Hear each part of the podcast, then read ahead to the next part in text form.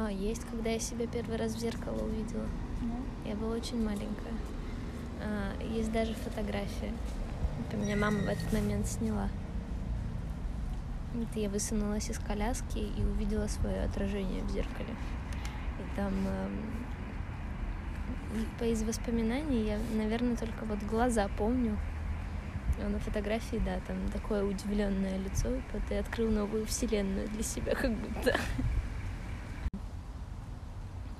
В школу я пошла супер здоровым ребенком. Ну, то есть, реально, там мама всегда смеялась, что э, ты у меня родилась как по книжке.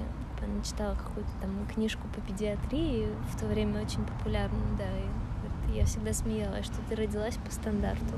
По рост 50, э, вес 3 килограмма. И там, когда перед школой проходят же все эту медкомиссию стандартную, да, все было в порядке, стопроцентное зрение. И потом, под конец первого класса, э, классная руководительница вызвала маму и сказала, что, наверное, вам надо сходить к окулисту, потому что она сидит на третьей парте, и я понимаю, что ей, скорее всего, плохо видно. Но мама вообще об этом не задумывалась, потому что я в обычной жизни как-то ну, нормальная и нормально, ну, не придаешь этому значения. И вот закончился первый класс, мы пошли летом к окулисту, и да, выяснилось, что, а, по-моему, э, на одном глазу у меня было уже минус один, на втором минус 0,75. Мама всегда очень паникует, все, что связано с моим здоровьем, особенно тогда, хотя у мамы медобразование. Вот меня всегда это поражало, что мама медик и, в принципе, знает, как там что развивается у человека, но все, что было связано со мной, у нее всегда наступала паника. Ну, и начали разговаривать с врачом, с чем это может быть связано. Сказала, ну, всякое бывает. Возможно, там резкая нагрузка, что пошли в школу. Плюс ну, у папы было ну, не катастрофическое зрение, ну какой-то там у него был минус, но небольшой. Вот мне прописали очки, что там маленькая диоптрия, будем смотреть, может быть, все это как-то быстро остановится. И вот мне выписали очки. Ну, это было очень странное состояние, что никогда этого не было. И во втором классе, когда тоже была медкомиссия, она начала очень резко падать. Никто не понимал, с чем это связано. То есть там вот после первого класса было, грубо говоря, минус один, во втором классе уже было минус два с половиной. Это считалось большой скачок.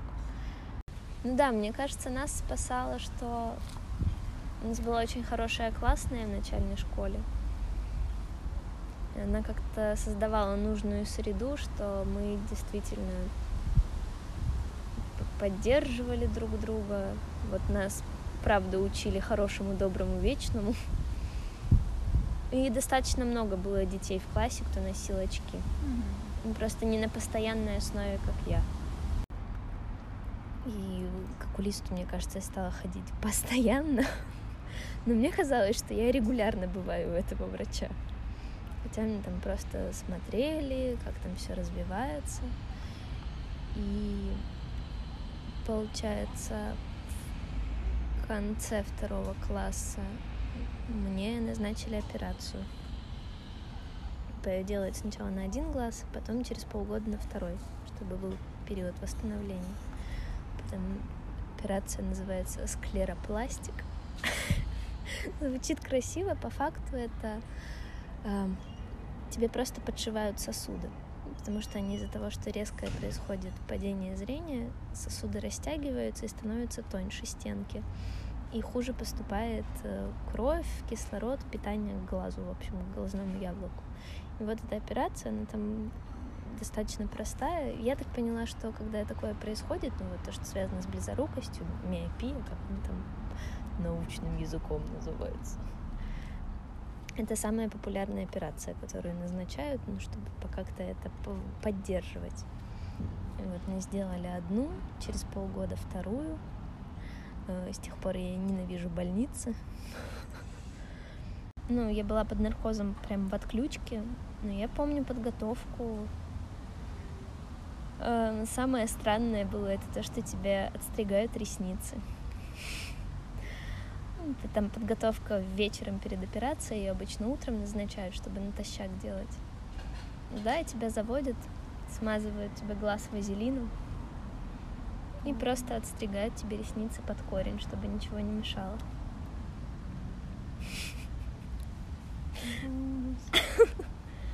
А утром, да, все, ничего не есть, не пить. Там, привозят кушетку в палату, ложишься на эту каталку, тебя везут, вот ты как в кино смотришь на эти лампочки на потолке, завозят в операционную, ты в этой шапочке. Но так как я была в детской, я была в пижаме, там не было вот этих вот всех, вот эта рубашка на голое тело, нет, дети в пижамках в своих. Ну да, и вот ты ложишься, а, вводят наркоз, говорят, что будет не больно, но надо считать. Первый раз мне говорили, считай до десяти. По-моему, я вырубилась на пятерке. Когда был второй наркоз, меня вообще на трех отключило. Самое неприятное это выходить из наркоза, потому что ты ребенок. Организму вообще непонятно, что с тобой происходит. И страшно, потому что ты приходишь в себя, а ты не можешь открыть глаза, потому что у тебя повязка, и она на двух глазах сразу, чтобы не было напряжения. И, и ты приходишь в себя, но ты в темноте. При том, что глаз, который оперировали, э, его еще обрабатывают, ну, и у тебя веки склеенные. И разлепить ты их под повязкой не можешь. Нет, там мама приезжала после операции, она сидела со мной в палате, ну, потому что ты ничего не можешь, ни встать, ничего, надо лежать. У тебя нет зрения в этот момент, на сутки у тебя его нет. Потому что повязку снимают с одного глаза только на следующее утро. И ты просто сутки лежишь в темноте. Ну, там понятно, что хочется спать. Есть я не могла, потому что я плохо переносила наркоз, меня начинало тошнить сразу. Э, и вот ты ждешь это утро, и приходит врач, медсестра, с тебя снимают повязку, обрабатывают глаз, который прооперировали, его снова заклеивают, один тебя оставляют, ты можешь ходить, смотреть, чем-то как-то функционировать. С глаза, который прооперировали, повязку снимают через 4 дня. И ее снимают, и ты ходишь как вампир, потому что у тебя белок весь красный, ну, он алый после операции. Вот так ты там еще тусуешь 5 дней, полежат обычно дней 10. Ну, там смотришь, что все восстановилось.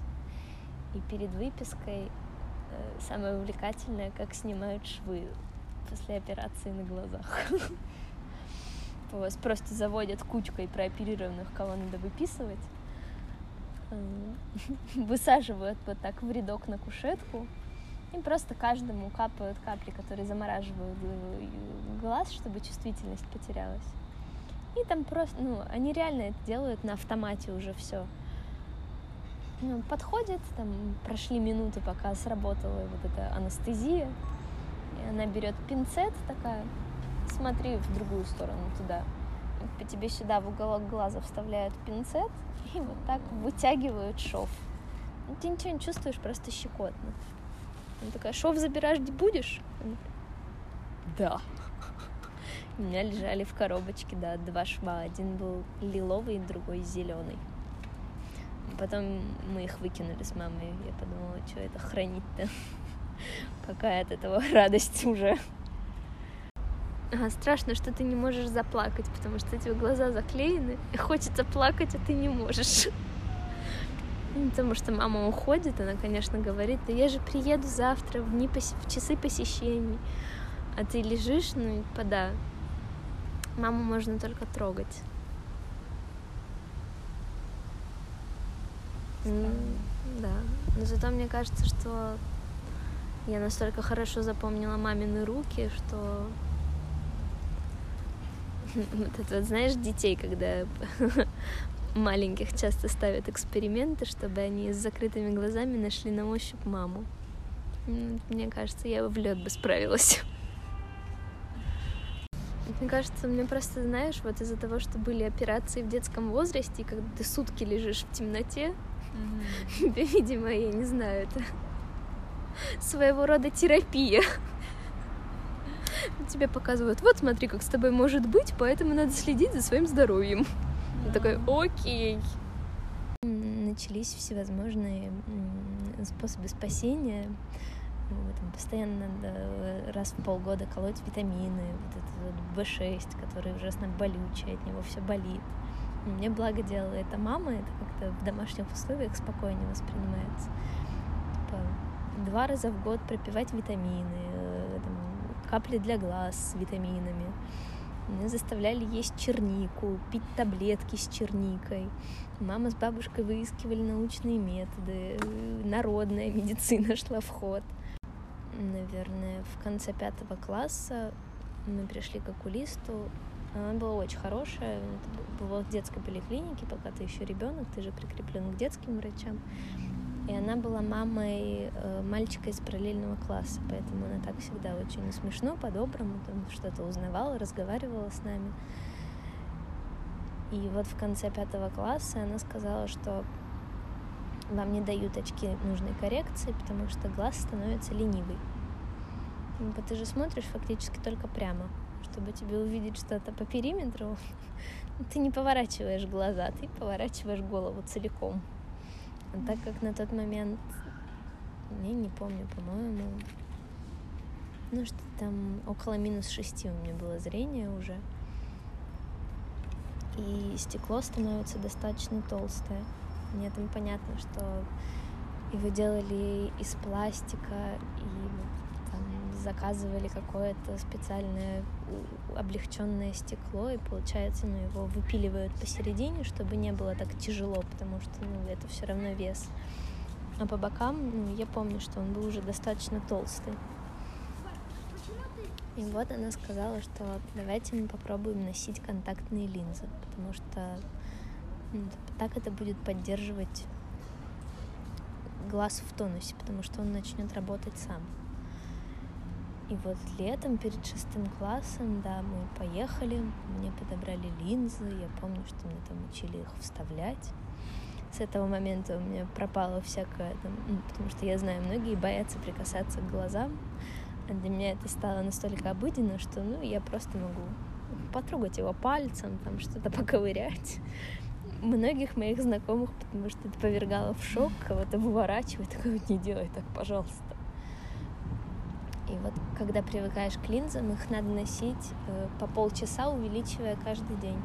По полчаса поносил, снял, надел обратно очки. И так вот на увеличение. Там доходишь до того, что в них можно ходить целый день. И вот я помню, когда я в них по...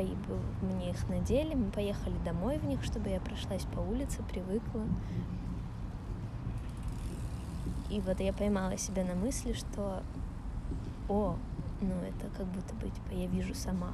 К одиннадцатому классу, по-моему, у меня дошло до минус девяти зрения. А потом я поступила в университет, мы проходили медкомиссию здесь уже в Москве перед заселением общежития. Ну, и я думаю, там, ну, минус 9, наверное, и минус 9. И я зашла к ней, она говорит, садитесь. Я говорю, мне надо линзы снять. Говорит, а вы в линзах? Я говорю, да. Это у вас какое зрение? Говорю, последний раз было минус 9. Говорит, ну давайте посмотрим. И вот э, мне кажется, на мне уже было бесполезно вот эту вот табличку с буквами проверять, потому что я ее просто выучила уже. Ну, ты несколько раз в год ходишь и смотришь на нее вот это вот Ш, Б, М, Н, К и дальше вот по списку. И я понимаю, что я сняла линзы, и я вот не то что отчетливо, а хотя бы я силуэтно могу разобрать только первые две строчки. И то не факт, может быть, просто потому что я уже знаю, что там находится. И она начинает на меня вставлять стекла, чтобы понять, какая диоптрия. И какую-то вот она поставила. Но я понимаю, что я вижу, что написано, но мне настолько больно глазам.